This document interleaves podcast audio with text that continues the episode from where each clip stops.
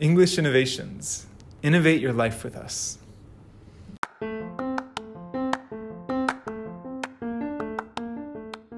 本日はゲストとしてのりこさんをお迎えしています。のりこさんは English Innovations 横浜校の TOEIC のクラスを約1年通われました。今回は English Innovations での広く見た体験についてお話を聞かせていただきたいと思います。えーのりこさん、本日はどうぞよろしくお願いします。こんにちは。よろしくお願いします。えっと、まあ、あの、いろいろ今日はお聞きしたいと思うんですけど、まずはじめに、こう、のりこさんが English Innovations で勉強しようと思ったきっかけっていうのは何だったか教えていただけますか？はい。あの、会社で少しもともと英語を使う機会がありまして、はいでも、なかなか、あの、専門的な用語は使えるんですが、あの、 conversation とか、もっと、あの、会社の仲間とより親しく話したいなっていうふうに思い、えープラス、会話はできるけれども、ちゃんとしたエビデンスとか結果みたいなものをしっかり持っていなかったので、あの自分自身のためにスキルアップしたいなと思ってあのエビデンスをしっかり取りたいということで、 English Innovation に通うことを決めました。ありがとうございます。English Innovations の中には TOEFL、IELTS、TOEIC っていうクラスがあるんですけど、こうなぜ TOEIC を受講されたんですか？えーまずあの会社の方でもしっかり TOEIC のあの点数とかエビデンスを評価の中で見ていくというのがありますのであの自分の中で TOEIC の点数をしっかり持ちたいというのがあったからです。ありがとうございます。やっぱりこうまだ TOEFL とか IELTS ってそこまでこう浸透してないんですね、日本の社会では。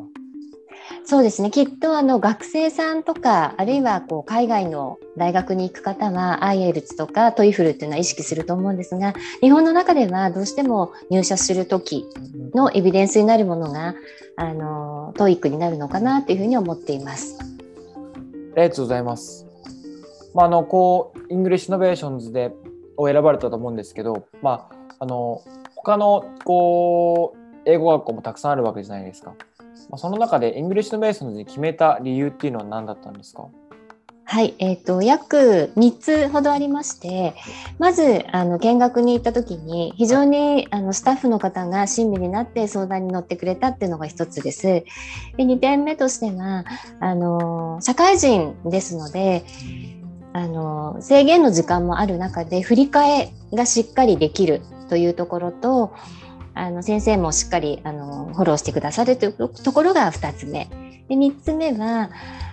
あのお話を聞く中で非常にあの成果が出ているあの生徒さんの体験談が非常に良かったので私はこの3つの理由から English Innovation に決めました。ありがとうございます。まあ、あの確かに働かれているとなかなか不定期でこう休まなきゃいけない時とか出てきますもんね。はい、そういった時に English Innovations はバケーション制度っていうのを用意しているので何かあった時にはそれを使ってまああのもちろんいろんな状況があると思うんですけどそれを使って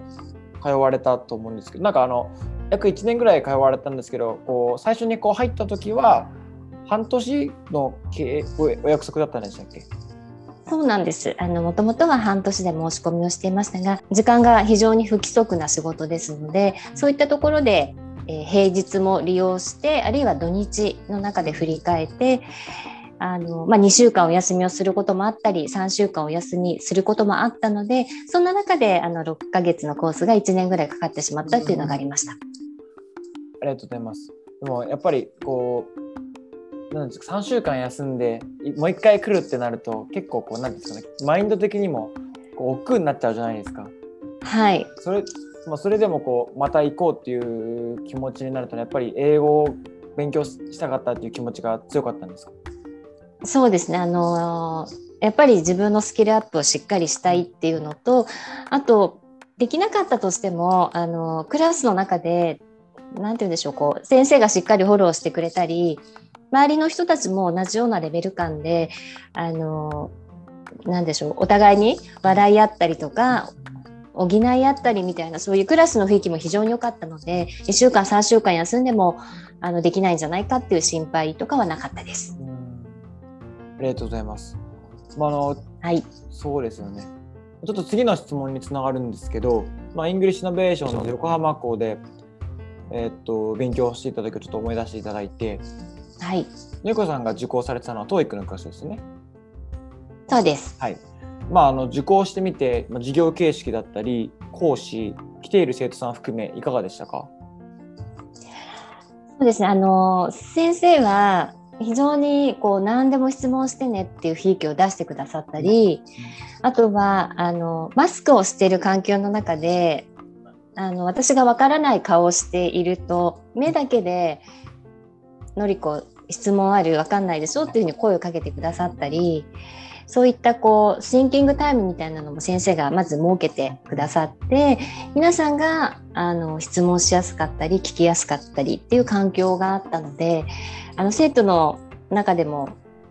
何でしょう躊躇せずいろいろ聞き合ったりあと先生が説明したことをちょっとわからない生徒さんがいたら仲間で実はこうですよっていうふうに英語で簡単な英語で説明したりっていうのがあったのであの非常に聞きやすい雰囲気とあと、はい、クラスもあの楽しかったっていうのがあったのでそういうところで、あの前向きにお勉強できる機会があったのかなと思ってます。ありがとうございます。やっぱり質問しやすい環境づくりって大事ですよね。そうですね先生と、あと生徒さん両方のこう雰囲気クラスの中の雰囲気っていうのは非常に重要でやはりそこを作ってるのが先生なのかなというふうに思いました。なんかまああの僕もに日本の大学には行かずにアリゾナの大学に行ってるんですけどなんかちょっと違いますもんね。こうあの何ですかねこう手を挙げてとか挙手とかないないんじゃないですか。それよりもこうすぐディスカッションに入ったりとか、まあ、もちろんいろんな形式がある,、あると思いますしいろんな形式のいい点、まあ、悪い点っていうのはあると思うんですけどなんか僕的にはやっぱそういうこううん。先生とちゃんとコミュニケーションが取れることが、うん。あの僕は好きでしたね。あの English Innovations でやってて。あののりこさんも一番こう前に座あの座って ちゃんとこうなんていうんですか。まあある意味でのこうなパッションみたいなあのちゃんと勉強したいっていう熱意を見せていたからこそ あのせ講師の方も講師の絶対こう教えたいとかっていう気持ちが出てきたんだなっていうふうに、まあ、もちろん、はいまあ、機械でやってないんでこう人間同士じゃないですか、あうん。そうそういうとこはすごく僕も今お話を聞かせていただいてて感じました。はい。はい。ありがとうございます。あのまああとあとは一つあののりこさんからすごく印象を受けたのはあのスタッフさんとスタッフ？あの横浜校のごまさんだったりはい。吉江さんとかとこういい関係を作れたって言ってたのがなんか僕がこうすごくあったかくて嬉しかったなあう僕が嬉しいってわけじゃないんですけど、 English Innovations の スタッフとしてあいいことだなっていうふうに思えたんですけど、なんかそこら辺のこうのりこさんが思ってらっしゃることとかありますか？そうですね。あの本当に私英語の学習をしっかり始めようと思ったのがもうこの年齢45になってからっていうのがあったのであの年齢の例えば心配とか記憶力の問題みたいなところの悩みも含めてあのゴーマさんとスタッフの方々と本当にたくさんいろいろ話す機会があってあとリスニングが一時期伸びたんですけど全然伸びない時期があって、そのご相談をしたりとかあと自分自身があの本当にテンションが低い日があってそういう日に例えば吉江さんが「今日なんかのりこさん元気ないですね」っていうふうに声をかけてくださってただそれは自分が疲れているだけなのにあのそういった生徒さん一人一人の様子とか雰囲気とかあの背景とかっていうのをちゃんと考えてくださって行くたびにあの皆さんが声をかけてくださったところが非常にあのこの生徒さんに寄り添ったり仲間っていうか一緒にやっていこうっていう気持ちがあったのでとにかくあの、まあ、特にゴーマさんに関してはいろいろご相談をあのさせていただいていました。ありがとうございます。あのごまさんもとても喜ぶと思います。はい、あのまあそうですもんね。あのごまさんに僕もまあ結構ゲストが来ていただくのは結構こうメディア的に困る時期があったんですよね。そういう時にうんごまさんに相談して、誰か横浜校のスタあの横浜校で誰か生徒さんでいないかなみたいなことを相談した時に「ああジョーさんいますよ」うんってくださったことがあのかなりあったのですごい助けられましたね。はい、はい、ありがとうございます。まあ、あとはあの、いのりこさんはお仕事もやりながらやっぱり勉強を続けていらっしゃったと思うんですけどその中でやっぱりこう不定期に3週間だったり2週間来れない時期が続いたと思うんですよね。その時にこう英語の勉強を継続するために何かご自身で意識されてたことっていうのはありますか？そうですね。えっ、と、特にちょっと通勤時間を利用して、英語に関しては、あの、ラジオを聞いたり、あの、NHK の教材を使用して、リスニングだけは毎日、あの、続けるようにはしていました。ありがとうございます。そうですよね。やっぱ続けることの5分でもやるとか10分でもやるっていうのが毎日続けられてることってないじゃないですか。あのはい。365日続けられることって難しいんですけど、やっぱそれをこう5分でもやるっていうのをやれているのが本当にさすがだなっていうふうにずっと思ってました。はい。ありがとうございます。ちょっと最後に入っていくんですけど、はいあ。のこのポッドキャストを聞いているリスナーさんの中にはこうのりこさんのように英語の勉強を頑張っていらっしゃる方とか、まあもしくはこう海外で何かを挑戦されたい方とかがいると思うんですよね。まあ、そんなこう英語の勉強を励む仲間というか、まあ、そんな方に一言応援メッセージというかいただけないでしょうか？はい。えっ、と、多分皆さん、もう遅いんじゃないかとか、多分できないなとか、年齢が、あの、いっちゃってるからっていうふうに思う人もたくさんいると思うんですけど、あの、なんでしょう、自分でやりたいって思ったところから、あの、意識はやりたい方向に向かってると思うので、あの、一歩前に出るっていうことが非常に重要かなっていうふうに思っていますので、ぜひ、あの、私のように英語ができない人も、あの、やり始めることで、少しずつこう、一歩一歩成長していけるのかなと思ってるので、一歩前に出るっていうところは、あの、やっていただきたいなというふうに思っています。ありがとうございます。あのこれからこうまあもちろんやりたい英語を使ってやりたいことっていうのもたくさんあると思うんですけど、まあ、このポッドキャストの最後として現時点でののりこさんのさあの今後の目標なんかがあれば聞かせていただきたいなと思います。目標ですね。そうですね。あまりすいません。大きな目標はないんですけど、はい、あの、でも、いろんな国の方々と隔たりなく、あの、カンバセーションしたり、お友達が増えればいいなっていうふうに思ってます。ありがとうございます。えーのりこさん本日は貴重なお時間あありがとうございました。ありがとうございました。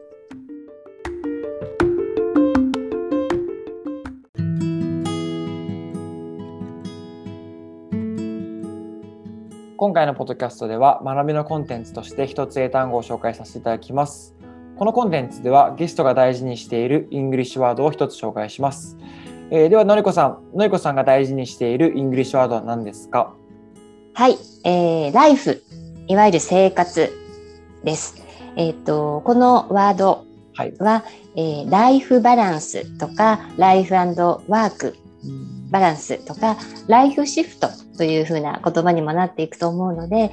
あの、人生は自分で作るものということで、Life is what you make it が私の大好きな言葉です。ありがとうございます。それは日本語に変えるとどんなことなんですか？えっ、と、人生は自分で作るものということで、あの、やりたいことだったり、自分が、あの、進みたい方向だったりっていうのは、あの、どうしても、例えば、親がダメって言うからとか、年齢的にできないとかっていうふうに思ってしまいがちなんですが、一人の、あの、自分の人生っていうのはやっぱり自分で作っていくものだと思うので、えーこういった言葉を今日選ばせていただきました。